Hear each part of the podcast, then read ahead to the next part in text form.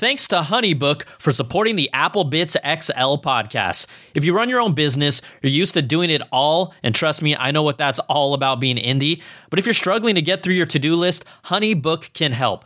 Go to honeybook.com slash applebitz for 50% off your first year. That's honeybook.com slash applebitz. All right, let's get to the show.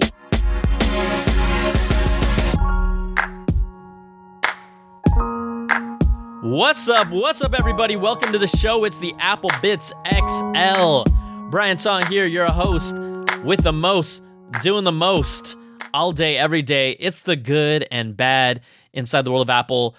Before we get things started, let's cover two points of business because we got a special show today for you. First of all, be a part of the show.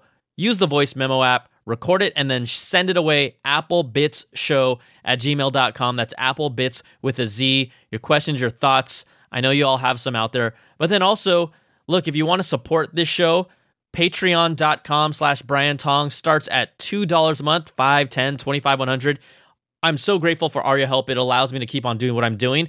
So that's how you can be a part of the show. Also, a completely ad free version of the show. So you won't have to hear any of that stuff. But I'm going to get that out of the way because this week I got an extra special guest. All right. Tyler Florence, Food Network star, great food truck race. All all the things that you can think of. Guess what? Not only is a, he big in the food world, he's a huge tech fan. We've been following each other. We've got mutual respect and love for each other. So he's like, "Hey, let's let's do something." He's on the podcast. There's so much to talk about. I also want to give you a heads up. The audio in the first part of it is a little rough, so we stopped it down and then picked it up so that it would get a whole lot cleaner. So just stick with it. It's worth it. We talk about so much everything from how the culinary food world is changing thanks to tech, his thoughts on Beyond Meat and Impossible Burger, and so much more. So let's just get right to the interview. All right, everybody. Um, I'm just going to put it out there. We got a special, special guest today in the house. Tyler Florence.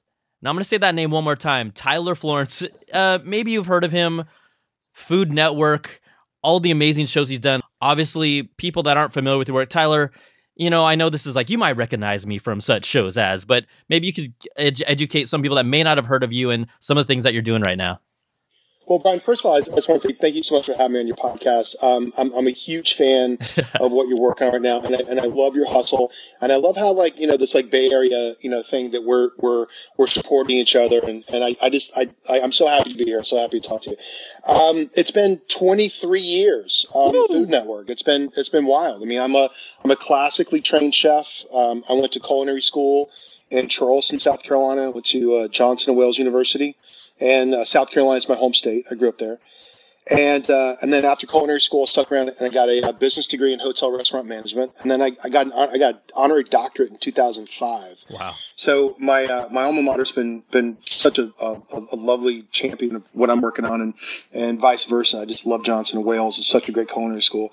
And uh, then I moved to New York City in uh, in 1994 the same year that, that Biggie blew up the world. Uh, moved to Brooklyn. Good timing. And, uh, lived in, yeah, lived in lived in Brooklyn. Uh, it was such a, a dynamic art, artistic scene uh, in the mid '90s in Brooklyn too. It was just it was just so great. And I lived in Brooklyn for got eight or nine years, and then moved to Manhattan.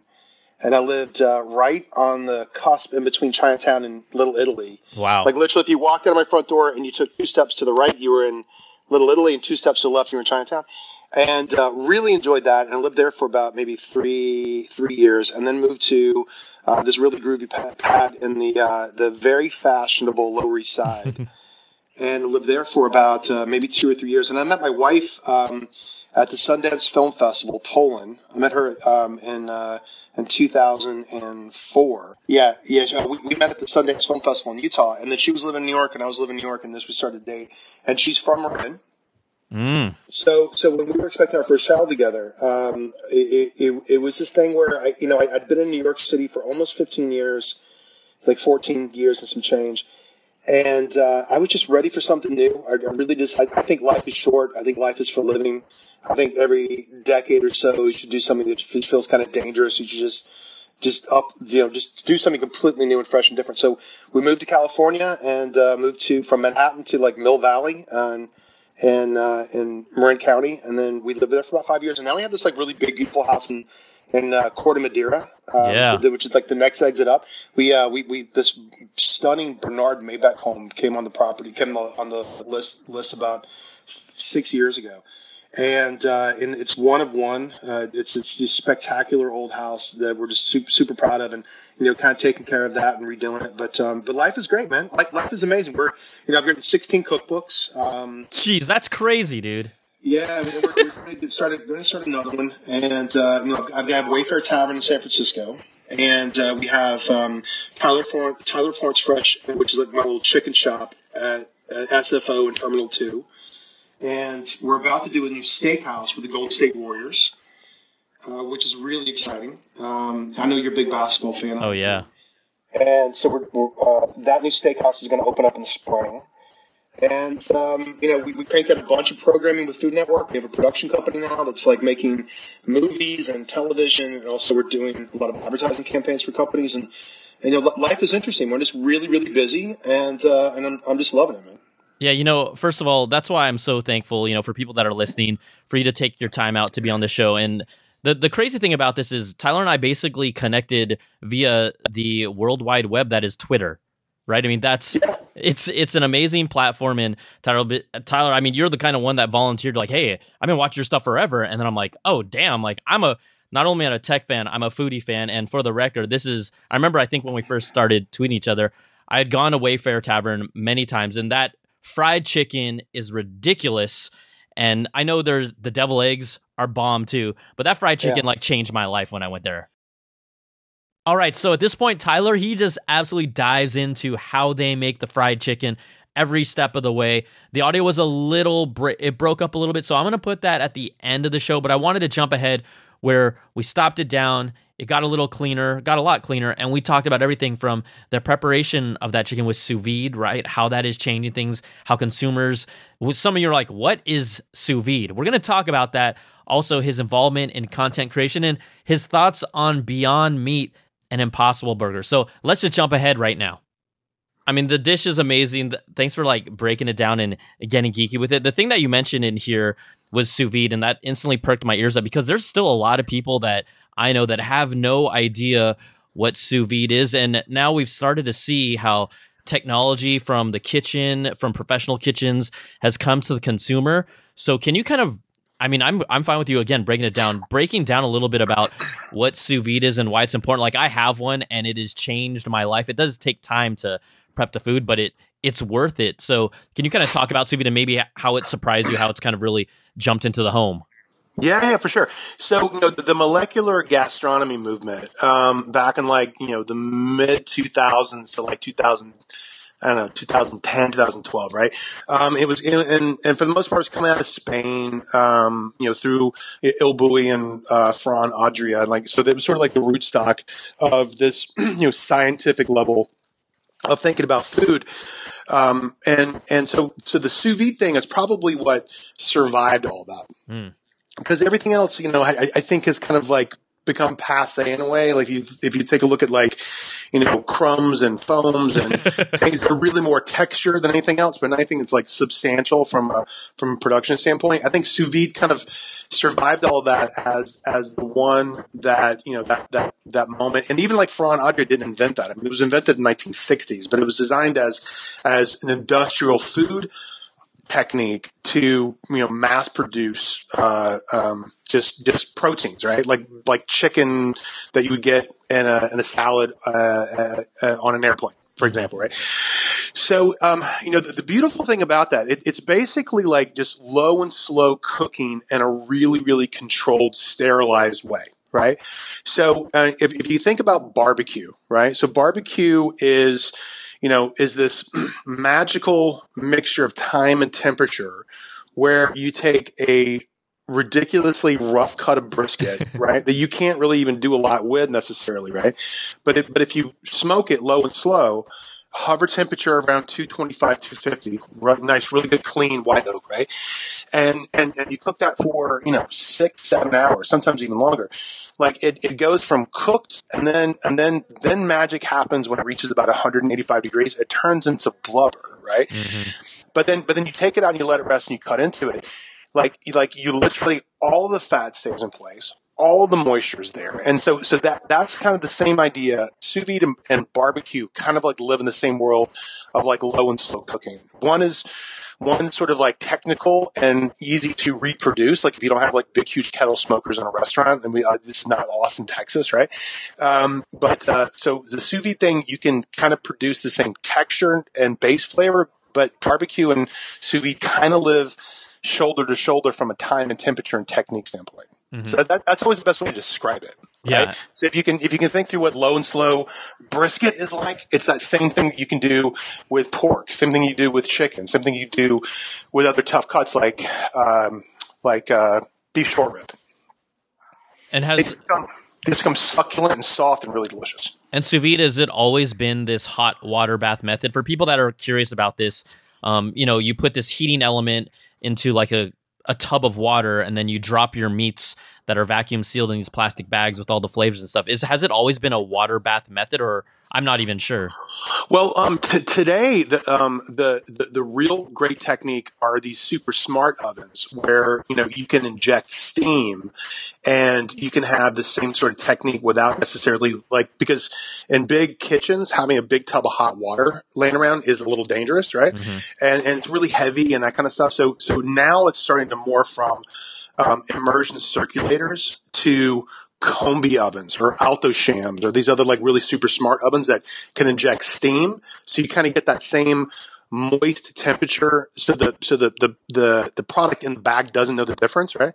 Um, but um, but you just do it in a way that doesn't take up a lot of floor space right? But but at, at home you know if you if you um, if you're really into sous vide and now there's lots of like really simple sticks you can buy you can get them on mm-hmm on Amazon. Joule makes a really nice one yeah. um, out of the the Joule uh, from uh, from ChefSteps up in Seattle. Fantastic group of guys there.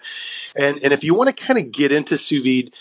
Uh, at, at, a trial level, just to kind of do one thing cool, I think poaching eggs with an immersion oh, circulated yeah. stick is is the best, dude. Is the the absolute best. it's the best way to poach eggs. It's a game changer. It's a game changer, man. It's a game changer because you cook them in the shell in the water, right? 68 degrees and uh, and I, I think it's like a half an hour or so. So obviously it's a little longer than if you just boil them in water, but you're going to get 100 percent utilization out of it, right? And you crack them open, and then you just you crack it and you just drop it into like a little small tiny dish, and then what you get is like a perfectly cooked soft yolk, right? um, perfectly formed white, and then you take a spoon and gently put it on top of a piece of English muffin, some fresh sliced avocado, and maybe a little chili sauce and tomatoes or whatever, and you've got a fantastic little smoked salmon, maybe, and you've got a fabulous fabulous brunch that that is, is technical and fun. So if you want to jump into like the sous vide world, I always think that um, that uh, eggs are a great place to start. Yeah, absolutely. Now, you know, Tyler also, you know, I know you're around, you're doing a lot of shows, you've experienced everything in the entire food industry, but you know, I'm kind of putting you on the spot here, but when you talk about the food industry, whether it's this evolution of cooking methods, um, maybe it's different between the industry and then consumers at home. Like, how have you seen kind of tech evolve and how it's influenced the food industry, and have there been any surprises to you? Um, you know, the, the the the the tech world has been trying to figure out the smart kitchen for a while now, mm-hmm. and uh, you know, I, have I've started tech companies. I've consulted with a lot of tech companies. There's lots of you know tech uh, kitchen tech conferences that I go to and I speak at every year. So we're kind of in the middle of this whole, you know, discussion on the smart kitchen of the future, right? And and so, like to me, like the the the I think the kitchen is going to get so incredibly smart that it's going to consolidate, right? So I think what's going to happen is, like big bulky refrigerators are going to go away. I think st- like gas stove tops are going to go away because induction's so great right now. Mm-hmm. And uh, and there's even like this new um, this new material that uses the same technology basically as as charging your smartphone, but on a mat standpoint that could technically it's not ready yet, but conduct enough heat that you could you could cut this into a mat that could be custom made for any particular surface anywhere. You can almost you could roll it out in your car hood and and put enough and and, and, right now it doesn't get hot enough to like saute, but you can boil water, right? Um, so so I, I think like the technology from a cooking aspect is really starting to get interesting. Ovens um, have never been more more innovative in a way, right? I mean, not only do they have, you know, just sort of, you know, roast and bake, but now they've got convection broil and, and, mm-hmm. and timing, steam injection, all that kind of stuff. That's been really, really interesting. And, and I, I, I think that the idea of like bulky, you know, like one box fits all, like, like a standing refrigerator, for example, right? A standing refrigerator has become sort of obsolete when that technology is now available in drawers, right? That you mm-hmm. could create like a new idea, and a new design around counter space where, you know, your this drawer is for beverages and this drawer is for cheese and that drawer is for vegetables, whatever it is, instead of having this big, huge refrigerator. And then you design your kitchen around that refrigerator, right? So I, I think from a design standpoint, I think that's getting kind of interesting. And then from like a dine from a dining standpoint, like cooking at home, you know, mm-hmm. there was there was the, the blue aprons, yep. you know, and and so I think that um, that fad has has kind of come and gone in a way. Um, and then and, and, it's still a fabulous product, right? Like I, I, was a consultant with Sunbasket for a long time, and and I mean I, I, think Sunbasket is best in category in that whole thing, and I I think that um, that um, catalyst has enlightened a lot of people that there's another way to shop for food other than going to a grocery store, mm-hmm. which I think people just hate, right? I hate going to a grocery store. I hate it. And then the idea of like, you know, there's smart people in the world. Like I do what I do for, let, us say I'm not me. Let's just say I, I do what I do for a living and I'm an accountant, right? And I like good food. I go out to dinner a lot. You know, I, have got a couple of dishes, but I don't really cook cook. So if you could curate this stuff for me, right? Make me the sauce show me how to cook the chicken. You know, maybe maybe the carbohydrate can pop in the microwave, right?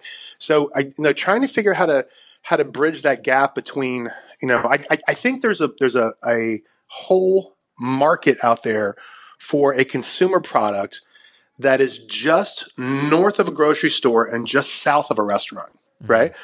So if you can create a grocery store with that you don't have to think about it three or four days in advance, and your food doesn't have to go on an airplane, right? Yeah. Because I think the Blue Apron model, when you start thinking about the packaging that kind of comes along with it, yeah. and the fact that the, the company has to incorporate shipping costs, so they have to like you can't get you know a nice portion of chicken because part of the money that you spent was in FedEx shipping. I think if you can do these things regionally and they're, and they're small enough, right, that you don't necessarily have to have this, you know, 120,000 square foot main main location for like a you know big huge grocery store you can have these things that are just delivery only right? Mm-hmm. and and so you can so it's got an on it's got a mobile aspect on it. If, if you're standing in line getting coffee and trying to figure out what you want to do for dinner tonight that you can hit a button for a dish right? Scale it up scale it down. If you have two people if you have six people if you're just by yourself you can hit a button, and then somewhere, somewhere, uh, somebody can mise en place this stuff out in a way, and then just ship it out to you. And then literally, you have this prepped out meal that you can cook for yourself. So it feels like you're doing something, right? um, but but it but it, and it's not takeout, right? So I, I, I think there's this thing. I think there's a new vision for like a Blue Apron 2.0 out mm. there. Um, that I, I, think if it could come together, to me, I, I definitely think there's a, a better rethink for that market position. Yeah, you know, and it's interesting when you talk about that because I've done the Blue Apron. What else was there? Um, what is it? There's a I can't remember some of the other brands. There's like a green. There's a green one that I did for the longest time. It's, was it something fresh? I can't remember. But exactly um, among that's what I'm saying. Like amongst those, I think there was this hot streak where people that are busy, that don't have time but still want to cook, we first subscribe to these and we get them. But what ended up happening is we kind of we didn't have enough time to actually keep up with a all the stuff they were giving to us. Most of the time, the meals are pretty good, but at the same time, there's still a gap where you felt like this is getting there, but it wasn't exactly perfect. And so when you talk about this whole like kind of 2.0 evolution, I think we're there because we've stopped all of those kind of semi prepped meal plan services and have gone to zero when maybe we were doing it for a stretch of three months. And then all of a sudden we're like, you know what? I this doesn't still meet what we're trying to do to fit into our lives yet, and so we just stopped them. I think they are great, but like you said, there needs to be an evolution that has to happen with it still. Yeah, because because like to me, like what people were really excited about, and it's like, oh my god, there's a chef like prepping my food for me. Awesome, right? like that's a great promise. That's an amazing promise. You could hit a button on a phone and that and that box shows up at my door. Oh, fantastic! Mm-hmm. And then when you open the box, this when sometimes like the the um, the the the myth gets busted a little bit, right? Because like you you because well because like like everybody was just focusing on this like rock bottom price of like ten bucks a head, and I, yeah. I think that's unrealistic. I think ten bucks a head is just I don't know who came up with that pricing strategy, but it's just it's just it's too cheap, right? Mm-hmm. And uh, and then um, the you know the portions like you, you would literally get like a portion, and they would say it's all you know it's all portion controlled, so you get like you know exact amount of calories. And to me, like dude, I'm I'm hungry. I haven't eaten all day. I'm like I don't want that. I don't want a third of a chicken breast. I mean, I I, I want to eat, bro. Like, and so I I just, I just think there's something else out there that I, I think could be could just um, uh, answer that whole thing. And I th- so I think there's a lot of money to be made in that position still. You know, like right now, there's seventy billion dollars a night just in America. Seventy billion dollars a night, every night, with the one question of "Hey, mom, what's for dinner?" Damn, I didn't know that. Hang like there's so much money in that one question that I think if you can figure it out, right? I mean, and even when you go to a grocery store, grocery stores don't really know you, right? Mm-hmm. I mean, and my proof is they've got 250,000 SKUs, right?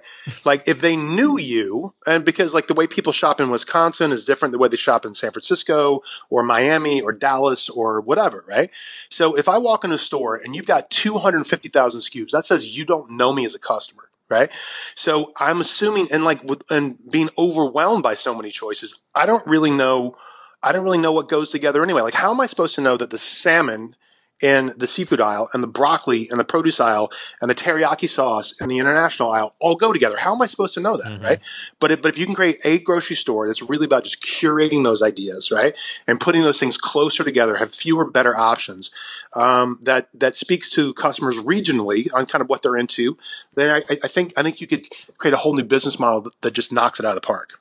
Yeah, and you know what? I think it's really cool that you talked about how you um, have consulted with a lot of companies, whether they're tech apps, tech products. Is there a thing that maybe you find that they they get wrong or right, or or maybe their their way of thinking when it comes to food and the way that they think about tech doesn't always align? Have, have you found kind of some of those disconnects? I know that's why you're there to bridge that gap, but maybe what have you seen that they might not be getting right? Well, I I, I think they. Um, from from what I've I've seen, right? Um, the the idea of let's really chase ten or fifteen different concepts, and then when you know, and then we'll and as these things start to either you know. Uh, w- you know, w- wherever this road leads, mm-hmm. then then we'll jump on that, right?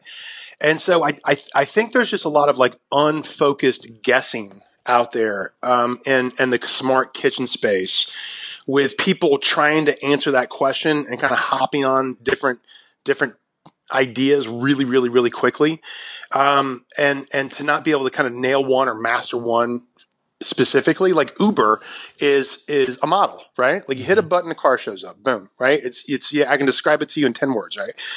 And and with the smart kitchen thing everyone's trying to figure out you know, do we tackle it from an equipment standpoint? Do we tackle it from, you know, from a recipe curation standpoint? Do we tackle it from a raw good standpoint? Like, do we, is it about the last mile? Is it about, you know, um, um, you know, the consumer difference? Like, so uh, my, my thing is I've, I've seen a lot of companies just trying to be, you know, the grocery retailer of the future and mm-hmm. try to be, you know, the the uh, uh, equipment innovator of the future, and they end up not doing anything particularly well or being able to make money on anything particularly well. So, like, like that's my only thing. Not saying there aren't some really good people trying to focus and, and get some good stuff out there, because I mean, I mean, because like you have, I've seen so many crazy things out there. Like you have no idea. I've seen so many just like you know, like white good items in a lab with, a, with, you know, like literally like welded together like an oven that would just fucking blow your mind. I'm not ready for prime time yet, but I mean, mm-hmm. I, I've seen some, I've seen some beta stuff that's just fucking crazy. Thanks again to HoneyBook for sponsoring the show. When you start your business, did you dream about all those fun admin tasks like drafting proposals and contracts and tracking down those lovely payments? Well, HoneyBook is an online business management tool that organizes your client communications, bookings, contracts, and invoices all in one place. Now, HoneyBook makes it simple to run your business better. There's professional templates, e signatures, built in automation keeps everything on track. They can even consolidate services you already use like QuickBooks, Google Suite, Excel, MailChimp, Gmail, all those. It's the number one choice for client and business management for freelancers and business owners. Guess what? Like myself. So I got to set up a HoneyBook account and I like the project's layout because it has this kind of flow that, for me at least, makes it easy to organize all these different steps when you make contact, you land a contact, work on a deal, get the deal closed because you just can't remember all this stuff by yourself while I'm doing all this content and handling my own billing. It can get honestly pretty crazy. So the flow is nice, it's straightforward, and I'm just looking forward to using it more and seeing how this is as a tool on the day to day. So right now, HoneyBook is offering our listeners 50% off when you visit honeybook.com slash applebitz. That's applebitz with the Z. One more time, it's honeybook.com slash applebitz for 50% off your first year. All right, let's get back to the show. Now, you know what? I think a lot of people that might have been wondering, oh, why is Tyler Florence on your podcast? Is you're honestly a legit tech fan, a tech enthusiast. I mean, you talked about how you'd watched my work before, but what I found really interesting and kind of fascinating is just how you're on the road a lot, you're bouncing around, you're you're you're everywhere, and you did this series for a while now. I don't know if it's coming back or not, but you did your Wolf It Down series, which was a combination of basically an audio podcast when you're on the road, but also you basically took kind of like this raw, really slick documentary style from your perspective videos of everywhere you're going, restaurants you're going, chefs you were talking to. You there? Yeah, I'm still there. I'm Hey, still Brian. here. Yeah, yeah. I'm Okay, here. I'm here. There you go. Okay, Yep. I'm still there. I'll keep on going. Um, you had gone on the road and you showed off the cities you were at, the chefs you were talking to, the food that you were eating and making, and it was, from what I gather, it was all just done on your iPhone. Is that right? Uh, no, well, I mean, some of it was done on the iPhone, but, um, but that was, um, we did, you know, it's a really interesting evolution, right? Yeah. So, and this is why I, I think, this is why I totally believe in what you're doing right now, right?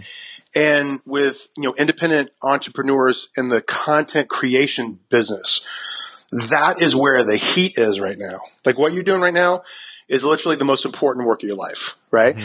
and so when we we started this podcast called Wolf It Down, you know, part of the pro, you know, when you name a new product, right? And we do this kind of stuff all the time. It's called naming the baby, right? And then the, it's just basically like, what are you going to name this product, or what are you going to name this cookbook or the show? So we came up with Wolf It Down, and I, I thought Wolf It Down was just sort of a fabulous double entendre that meant food and short form digital content, right? Like things just want to wolf down, right? Totally. So, so we came up with that, and we did, you know, 19 podcasts, uh, and they, you know, got five stars on iTunes, and, and really, really loved it. Like, I, I thought we did a great job producing those. And then Twitter started listening to them, and then they they reached out to me because they're trying to get into the original content business too, like YouTube. and they reached out to me and said, and said, "Hey, could you do a video version of this?" And I'm like, "Fucking absolutely!" I mean, because I've you know I've been on television for 23 years. I, I can make TV with- my eyes closed. And uh, so so we said, okay, okay, how do I want to do this? So we started costing it out, and then. And I was just thinking to myself, like, like having, like, I want to tell a very incredible personal story about kind of what I do every day, right? Because I, I think when you're thinking about creating content, some people try too hard to produce it. Where if you just sort of celebrate these micro moments, if you're if if if what you want to cover and what you do every day are the same thing, right? Then I think you could figure out how to shoot the stuff yourself. So, so I, um, so we started shooting. I mean, I shot a little bit of my iPhone, but I, I got a, um, uh, uh, Lumix GH5. I started shooting, you know, this great 4K stuff there, and I and I started editing everything myself on Final yeah, Cut. baby. Yeah, and then so so and I, I got a nice rhythm with the stuff. So I was I was making a video a week, and I did that for I think I did like 15 episodes of that. So it was like so it was majority of the year, and that was 2018. And then and then um, you know we we started to evolve into this like kind of great production company, right? So at the same time, the 2000 um, the the 2017 wildfires broke out right up in Napa. This kind of interesting transition. The segue will make sense in a second, right? Yeah. So the 2017 wildfires happened and they broke out, and then uh, I've been working with the state of California for I don't know three or four years, shooting those really cool Visit California commercials. so they reached out to me and they said, "Hey, do you want to? You know, we should do something that that sort of takes the." The bad news away from CNN, you know, because the, the only thing the world was seeing was California was on fire, and flip it back around to a real positive message, and like, hey, can we work on a big project together? So that ended up becoming a movie that we made Yep. um, uh, called um, called Uncrushable, um, and, and we've been in seven film festivals this year. As a matter of fact, I've got one coming up, the Downtown LA Film Festivals in two weeks, and uh, and so so we started to um, move really quickly to this next evolution of ideas of not just producing this vlog basically uh, but producing content right like re- like so that was just an idea and to me just something that was really kind of fun for me to do and almost sharpening my storytelling skills Yeah. but but the capabilities of what we could do obviously were much much bigger. So we made a movie, uh, and and then. Um, and then, then we so our production company is called Monarch Collective, and we do and, we literally went from making a podcast to having a, a production company in four years, right? Amazing. So started this podcast, and the podcast turned into a video version of the podcast, which turned into a production company, which turned into a movie, and now we make movies, we make television, and we also do a lot of short form digital advertising campaigns for a lot of companies. So so this is where where where we were shooting and creating Wolf It Down, like that was just the seed, and when the seed started to sprout. It, it it started to take off like wildfire, and so that that's what I'm like. So if you're in the, I think the most important thing anybody could be doing right now in the media tech business is creating original content. Mhm. Period. Right? Because it's so easy to do. Just like you and I are doing this right now. I'm on my cell phone. Right? Uh, it's so easy to do, and it's so easy to edit, and it's so easy easy to produce that you could literally be as big as Joe Rogan in a year if you really crank it out, right?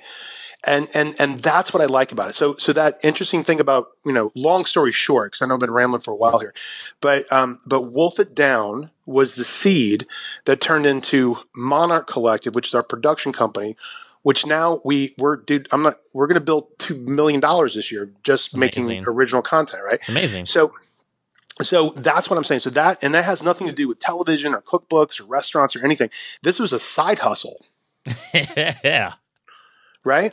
That that I just said like we're doing this, we're doing this, we're doing this, and then you say it in a really kind of creative way enough around everybody. that Everybody goes to go starts to go, okay, we're doing it, right? Yep. And then it just kind of turns into reality. Yep.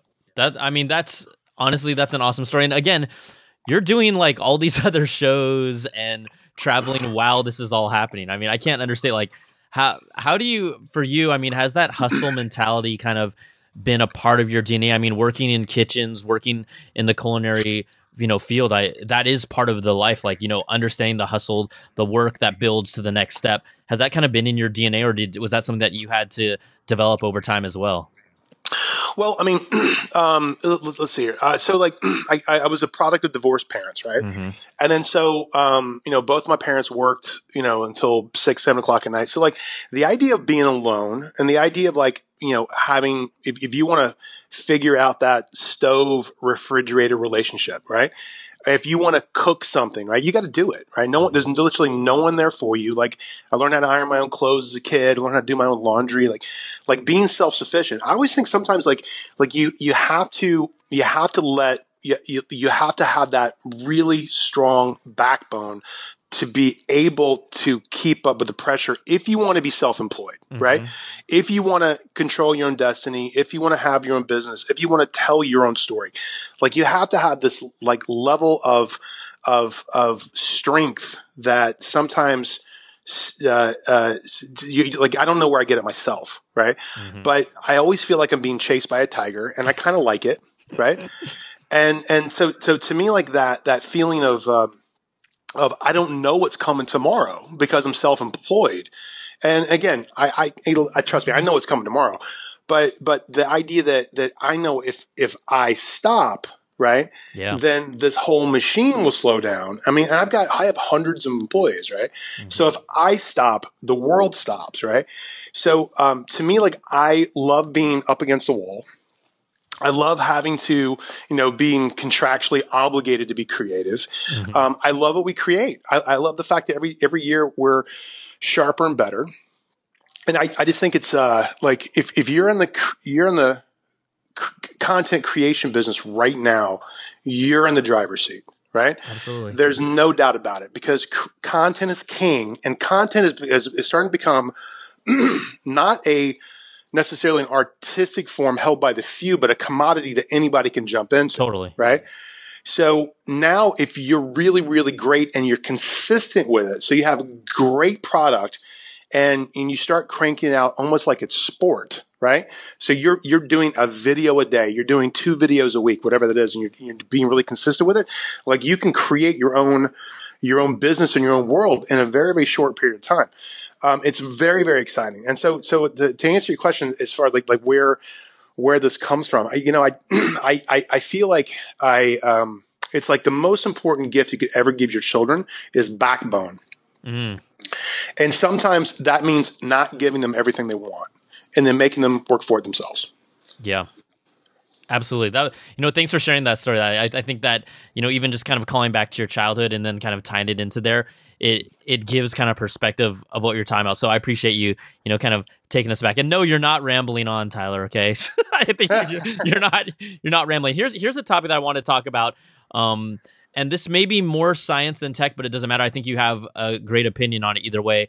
You know, in the food world, we're going to talk about Beyond Meat and Impossible Burger. What are your thoughts on that kind of new revolution of you know sustainable food and how they are to work with? I'm sure you've played around with them, but what are your just thoughts overall on this whole like Beyond Meat Impossible Burger thing?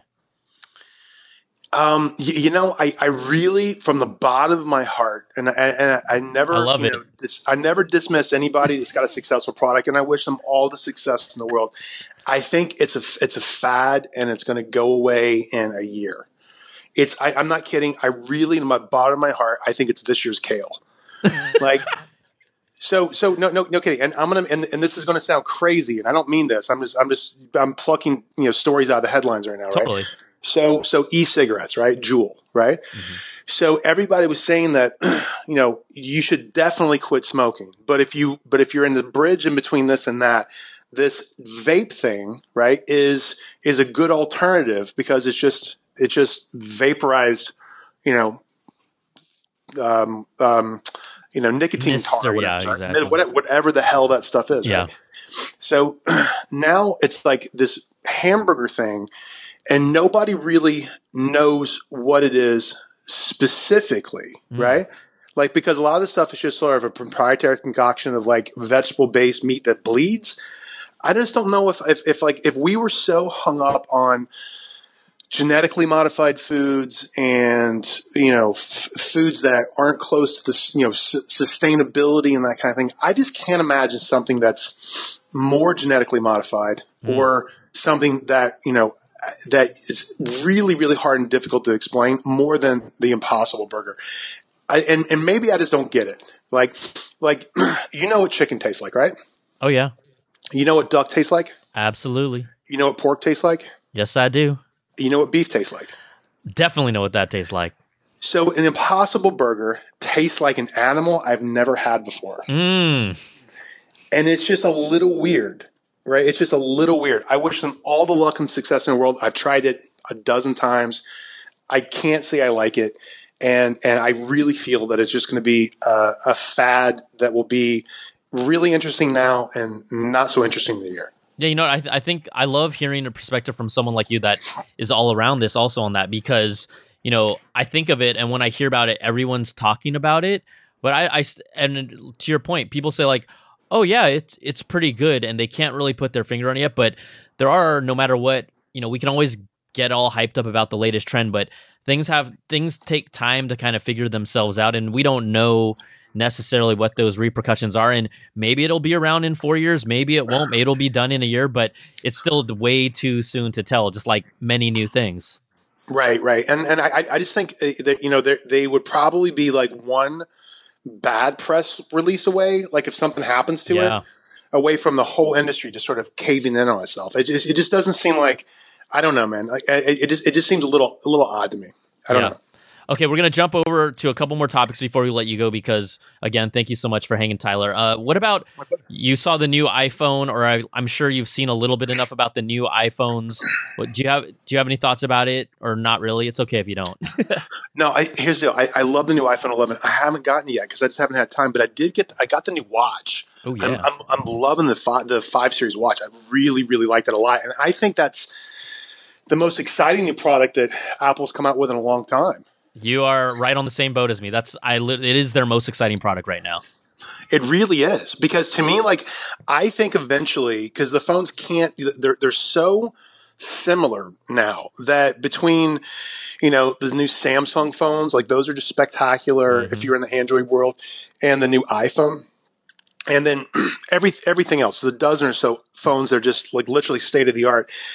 They all kind of do the same thing. So the specs are so thin margins mm-hmm. between who has a better camera and who's got a better OLED display and who's got better memory or a sharper processor or whatever it is, or the or some or facial recognition or some sort some sort of like thing that's like a slightly better. The I, the Apple Watch is in, the, in a category all by itself. Totally. Totally. what did you go from? Did you have an earlier Apple Watch? Like which series do you did you go from? Or is this your first one? I've had every one of them. Oh, so you went four to five. You're like, you know what? It's the latest Apple Watch. I'm so on board. I'm getting this bad boy. Yeah, like literally, I watched the entire presentation from Tim Cook. I watched the whole thing, and and I was looking at the iPhone 11, going, uh, I, I, I, all right. Um, but then I started talking about the, the new Apple 5 watch, and that was what I was just really, really excited about. Like to me, like I think that is just something that really feels like a tech companion, mm-hmm. and it's not even really a watch; it's just a smaller phone screen that I feel like I'm I'm so into that. Like my son and I, no joke, um, because um, I got him a five two. We were walkie talking with each other. if, you, if you know what that app yep, is on, yep. on, the on the on the Apple Watch, and and uh, and and that is not even that's not supported by the not, not, connected through your phone and not necessarily supported by um, by the the SIM card capabilities. It is sort of an independent little little thing there, and I just think it's so wild. So so to me, like I think that's what I'm really excited about, and I I think there's there's a huge opportunity for that just to become better, cooler, more interesting. Yeah, the Apple Watch specifically, there it's one of those devices too where sometimes you have these moments where it, I kind of like say it like it charms you like so yeah, you're using the walkie-talkie like dude, I'm doing this thing for my wrist, or maybe someone who might use it to unlock their door when they walk in proximity. They're like, that's because I have this Apple Watch. You know, even for me, something as simple as I can go work out, I can go running, I, I and I have basically I, I leave my phone at home and I have everything I need on my wrist whenever I want, whether it's messaging or calls or whatever. And that's you know, to, where we sometimes take for granted, but that is just crazy that we can do all this stuff on our wrists now. Yeah, and and so the idea of like you know being able to work as fast as you think, right? Like I really love my my iPhone, and I've got 10s 10 X 10s X Max, right? yeah, yeah, yeah. And and I, whatever that, even if I got thanks right, Apple. I yeah, I don't I don't think it did. Um, but but to me, like like um, I love it, and then um, and where my my cell phone has kind of become my new entertainment center where if I travel or even if I'm at home, I, will watch a movie, I'll watch YouTube videos, I'll watch the news, I'll just watch it on my phone and and my so so the phone is kind of like turned into this thing where it's like this new media center and my my apple watch is turned into my new phone because i can literally same thing with you i can leave the phone here if i want to and go to the gym and plug it in with my headphones and then and then take phone calls and and and be connected in, in a way that's not distracting me mm-hmm right? So I can work and not, so if, if I have to, you know, send a text or I can do it via voice, and it's just so much more convenient than having to pull this big, huge brick out of your pocket. And as soon as you open it up, like, you know, okay, okay, you make a phone call, then you check your mail, then you check Twitter, and then you check iPhone, your, your, uh, your Instagram. And then, and then you realize you've like stared at your screen for the last 18 minutes, right? that times five times a day. And all of a sudden, like, God, I just lost two hours. Where, uh, so any, anyway, there's something about that. I, I think, you know, the, the sm- smaller is better when it comes to communication device because the technology is just so, so so spectacular now.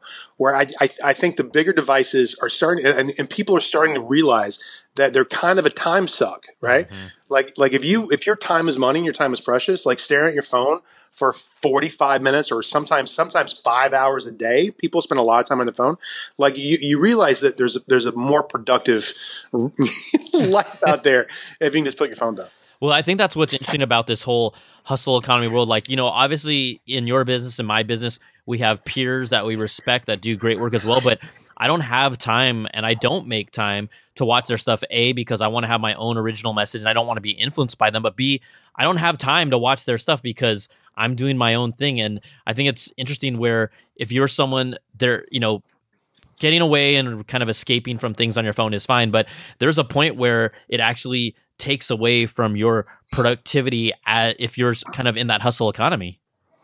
Without a doubt. I mean, like, like everybody, do yourself a favor. I, I turn it off just because I, I, I guess I, I don't need the guilt, but just monitor how much time you stare at your screen, right? And go, God, if I had another, because everybody wishes they had more time in the day, mm-hmm. and you mm-hmm. actually do. you're just not really be using it wisely because you know the like the idea of like getting distracted into it's like it's like the idea it's a separation between entertainment and wonder right mm-hmm, mm-hmm. like so if you just quiet your mind and listen to what you want to do and what you want to work on and let that drive your momentum versus constantly having to be entertained by what other people are working on it's the difference between being a producer and a consumer right? Yeah. And so, so like we're producers, we produce stuff. Like I don't, I, and and and I produce way more things than I consume because I just like to make things. And uh, and to me, like I, I think you know, like having a new phone that's on your wrist that technically does everything but have this like shiny you know rabbit hole of video content that I can just sort of flop into and not you know and not realize that I just lost another f- precious 45 minutes of my day. Like you you'll be surprised with how much more stuff you can actually accomplish. You can make your dreams come true with the simple idea of just putting your phone down. Love it. All right, um Tyler, before we go uh I know you're a food guy. Are there any places I'm going to say any recent restaurants whether they're in let's say the Bay Area or Los Angeles if you said, "Hey, you guys should go check out this restaurant or this place that you recently went to," it could be New York, Chicago, because there's people listening from everywhere. Is there is there one or two restaurants right now at the top of mind that kind of stick out for you? Yeah, um, in New York City, um, Pastis in the in the meatpacking district, it's back, um, bigger and better than ever. Um, so, um, Stephen Starr uh, just joined Keith McNally, so it's Starr McNally is a new restaurant group. And uh, Pastis, if you were a big fan of the restaurant in the meatpacking district, it's just right around the corner. Because um, I, I, think either Sephora or Samsung, I can't remember who, whatever took over that particular space where the restaurant was, but it's back and it's even more fabulous than it ever was. Love that. I've been there a couple times already. That's in New York City. Um, in in um, L.A. Um, I just went to Animal again the other night. Oh yeah, which is, you know Johnny and Vinny. They're such great guys um, and also Otium in downtown Los Angeles. Tim, uh, um, um, th- like that is just such a spectacular restaurant. Um, really, really love the vibes. It's right around the corner from the uh, the Disney Theater. Um, that's an amazing restaurant, Otium. And then here in San Francisco, um, other than Wayfare Tavern, of course. Oh well, Wayfare Tavern's already on the list. Let's be real, right? Come on. Of now. course. I, I, just went to Angler uh, the other night, oh. which is oh. which is Joshua Skenes' uh, new restaurant, and he you know he has um, Saison here in San Francisco, and is one of our, you know, one of our Valhalla Michelin three star restaurants we have here. very celebrated, fabulous, fabulous, very expensive, fabulous restaurant. Um, and uh, so he just opened up a, a quote unquote um, air quotes casual restaurant called Angler, uh, but it is anything but that. It is just off the chart good. Um, spectacular seafood, really, really great concept. Love that. Awesome. Well, Tyler, you know what? I got to say thank you again so much for just taking the time and hanging out. Um, really, really grateful for it. And, you know, everyone continue to watch all the content. Follow t- Tyler. Is your Twitter just at Tyler Florence? Yep. At Tyler Florence on Twitter, on Facebook, on Instagram and uh, you know we have we have so much great cool stuff coming out and you know not only at the end of this year first part of next uh, we're just excited but you know got to keep that hustle going like everything else yeah got to keep the hustle and you know this is we did this podcast because we've been trying to really kind of get to the point where we could do a video but you know what i'm like hey let's just get the let's get a podcast on the record so we can vibe, and then you know we'll we'll figure out the rest of it down the road. But oh man, thank you so much, Tyler. That was just awesome to talk to you and sh- talk shopping. I love how your passion for not only food but also tech just totally came through today. Thank you so much, man. I'm a huge fan of what you're working on. Uh, best luck with everything, and then let, us definitely do a video soon. Okay. All right, sounds good. All right, thanks, Tyler. My pleasure, Brian. Thanks so much, man. Wow. I mean, uh, come on, how awesome was that? Tyler Florence, I've got so much love and respect for him. I've been watching him, geez, since I was a kid, and it's really great to get perspective from people that are not only from a different world but also love tech, and he absolutely brought that to the table. I just wanted to, you know, I love bringing in guests, especially someone like a superstar rock star like him because he just adds so much. It's a new perspective and it's also kind of a break from just all the news. And don't worry, I will be dropping a show early next week to kind of catch you up on some of the news, but I just thought that this was something that was pretty awesome and different and wanted to bring it to you. So thank you again so much to Tyler for taking the time to be on the show. Also, hey, thanks so much to our Patreon supporters at the $100 platinum Apple level that makes this happen. Brandon Ledford, Gil Cabrera, Wesley Frater, Jarrett Lewis, and Calvin Fadakar. Thank you for your contributions. And also thank you to all of you who contribute to in so many ways at so many different levels. Patreon.com slash Brian Tong is how you do it, starting at $2 per month. And man, that was a fun ride. So everyone, we will be back with all the good stuff the bad stuff. You know you love it. It's the Apple Bitz XL, baby. Take care and be safe. Peace.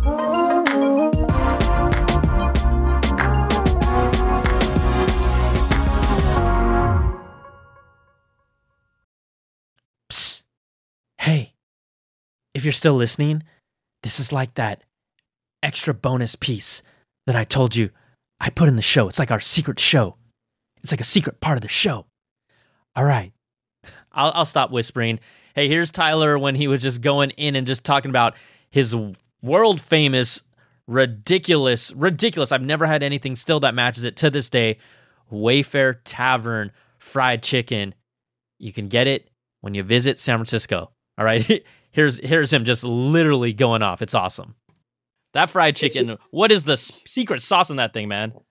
Well, uh, the, the, yeah, the fried chicken it was it was kind of a funny addition to the menu. So um, Wayfare Tavern is uh, it's going to turn ten in June, and uh, you know, got, you know, not every restaurant works out, right? Mm-hmm. I, you know, I've, I've, opened a bunch of restaurants. I've, uh, you know, unfortunately, I've closed a few, so I know what that feels like too, and it's not that's not fun.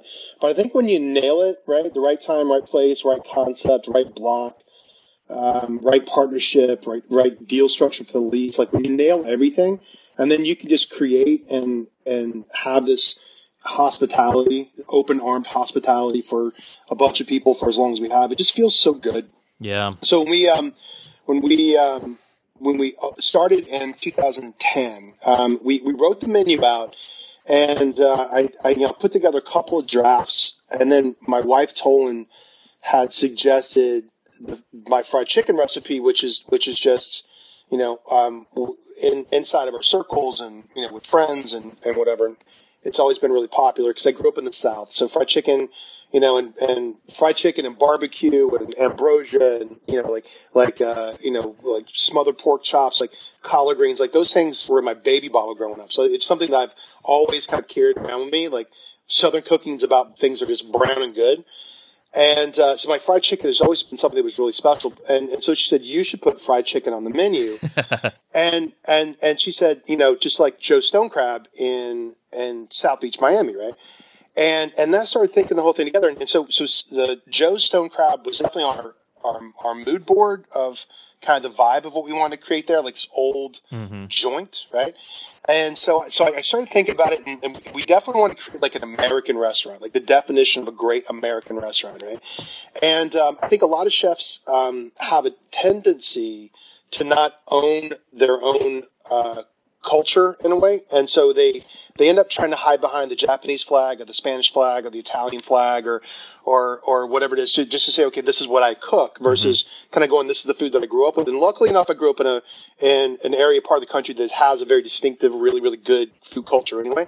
So so I said like fuck it, let's just do it. Like so put the fried put the fried chicken on the menu, but we I didn't want to I didn't want to knock off my own culture, but just doing like Southern fried chicken. So we, we, we, we decided, and sort of a deep thought, we decided they were going to break off a new evolutionary branch of fried chicken, right? Mm-hmm. We said, okay, okay we're going to make something new and distinctively different. We're going to make what we're calling California fried chicken, right?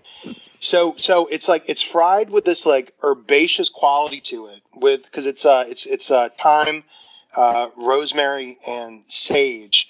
Um, and then, and then the, the, the technical aspect, because it, there's really, it's kind of cooked twice, right? So the, the, it's, it's, um, the chickens are butchered, right? And mm-hmm. we, we go through about a, got about 150 orders a day. You don't mind if it get really geeky? No, no, no. This is what we wanted. Okay. This is what, because this is all going to come together. Just keep on going, Tyler. Trust me. This Fantastic. is dope.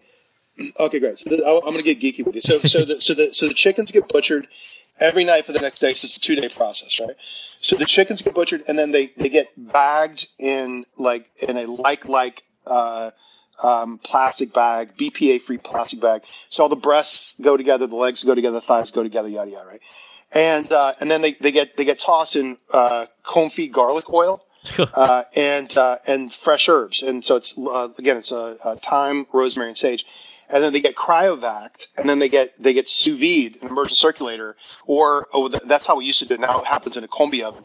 Um, but um, but the the the the uh, um, the breasts come out first because uh, you cook the fastest, and then the, the thighs take the longest, right? And then they get cooled back down again, and then they get cut open the next day, and then uh, and then they get uh, tossed in a bath of organic buttermilk and hot sauce, right? And then and then it, then it starts to shift gears. Then it starts to shift gears back to my back to my grandmother, right?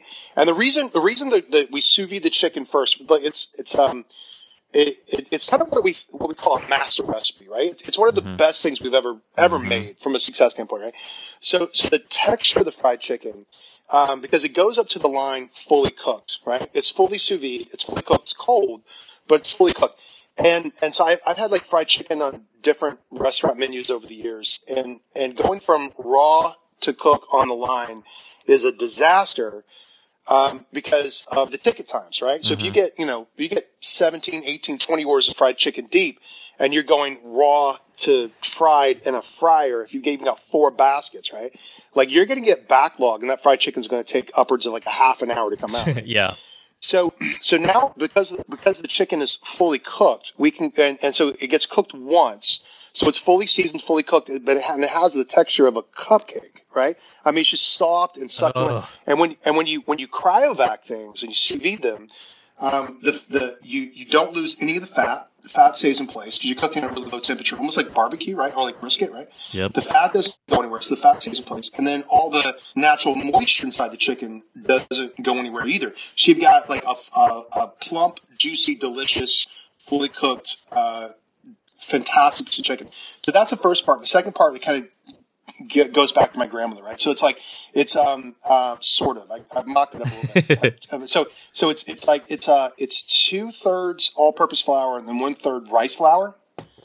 So it makes up a whole, and then and then you can scale that up or scale that down. So it's two thirds all-purpose flour, one third rice flour, and and the rice flour um, keeps the crunch at a high level, so it gets crispy and it stays there. And then it's, it's seasoned with onion powder, garlic powder, uh, kosher salt, and then coarse black pepper. And then, and then, so the, uh, and then the hot sauce, and there's a little sugar in the hot sauce too, right? Because remember, we got the, the chicken marinated in hot sauce and buttermilk. I'm still then, drooling right. Uh, I'm drooling right now, man. Just keep going. oh, going. it's good. It's good. Yeah. Well, I mean, if you can map this out, you can make the whole thing because it's pretty easy. um, but it, it's a two day process, but once you get in the rhythm of it, it's pretty easy. So then, then, uh, the chicken goes in the flour, it gets coated really, really, really well and because like coating fried chicken is part of the secret of that, right? You have to like mm-hmm. you got to pack the crust on so you actually get something to get your teeth into because that crunchy thing is part of the fun, and then it gets fried. And and and then so the cool thing about the design of that particular dish, where fried chicken before and other you know going from raw to cook on the line could take up to like 12 to 15 minutes per order. This hits the plate in six or seven, right? So so so it, you, we've engineered the success of this particular dish to yeah, so we crank it out and you know um, um, try to knock it out of the park. You know, batting a thousand every single day, and which is really hard to do. It's hard to kind of come up with a successful dish like that. And I mm-hmm. always challenge like our chefs and our sous chefs when they want to be creative. I'm like, I like li- listen, like I this farm to table thing, I like it. Don't get me wrong. It's healthy, it's fresh, it's fun. It's hard to describe, right? Mm-hmm. It's hard to kind of get your brain around what is farm to table from a dish standpoint. It's easy to describe Italian food, right? it's easy to describe Japanese food. When you go farm to table, it's like I don't kind of know what you're talking about until you make a thing like fried chicken, right? So th- this is where when you start writing menus and you start creating restaurants and dishes that are popular, not just good, but popular, right? You got to give them something from a from a structural standpoint for people to get their brain around, right? Mm-hmm. Like this is fried chicken. Everybody likes fried chicken, but then your goal as a chef and is is to create not just a good plate of fried chicken, but best in category, best in class, right? And and so so we've done that with our fried chicken thing, and, and literally you know, we, there, you know, there's and there's other very successful dishes on the menu. The deviled eggs you mentioned, steak tartare is a smash hit. The burger's a smash hit, and uh, and our oysters are really really great. But then but then from a uh, like if you start digging our POS point of sale system, like the sales start drifting off pretty substantially past that because everybody just loves, loves, loves the fried chicken mm-hmm. and everything else. Like we, we have an amazing chef. We have fantastic, fabulous food and it's definitely kind of like California farm to table taverny kind of stuff. But then, but you can't out fried chicken, fried chicken. You know, you just can't, you can't, you just can't do it. Right. So, so it's just been kind of one of those fabulous dishes. I'm really, really proud of it. It was kind of like, a you know, we, look, let's just put it on the menu and see how it goes. And then, you know, it's a fourth of our product mix. I mean, literally a fourth of everything mm-hmm. we sell at the restaurant's fried chicken. And, and I'm just super proud of it. And he should be. Thanks again so much, Tyler. You're a beast. All right, everybody. We'll talk to you soon.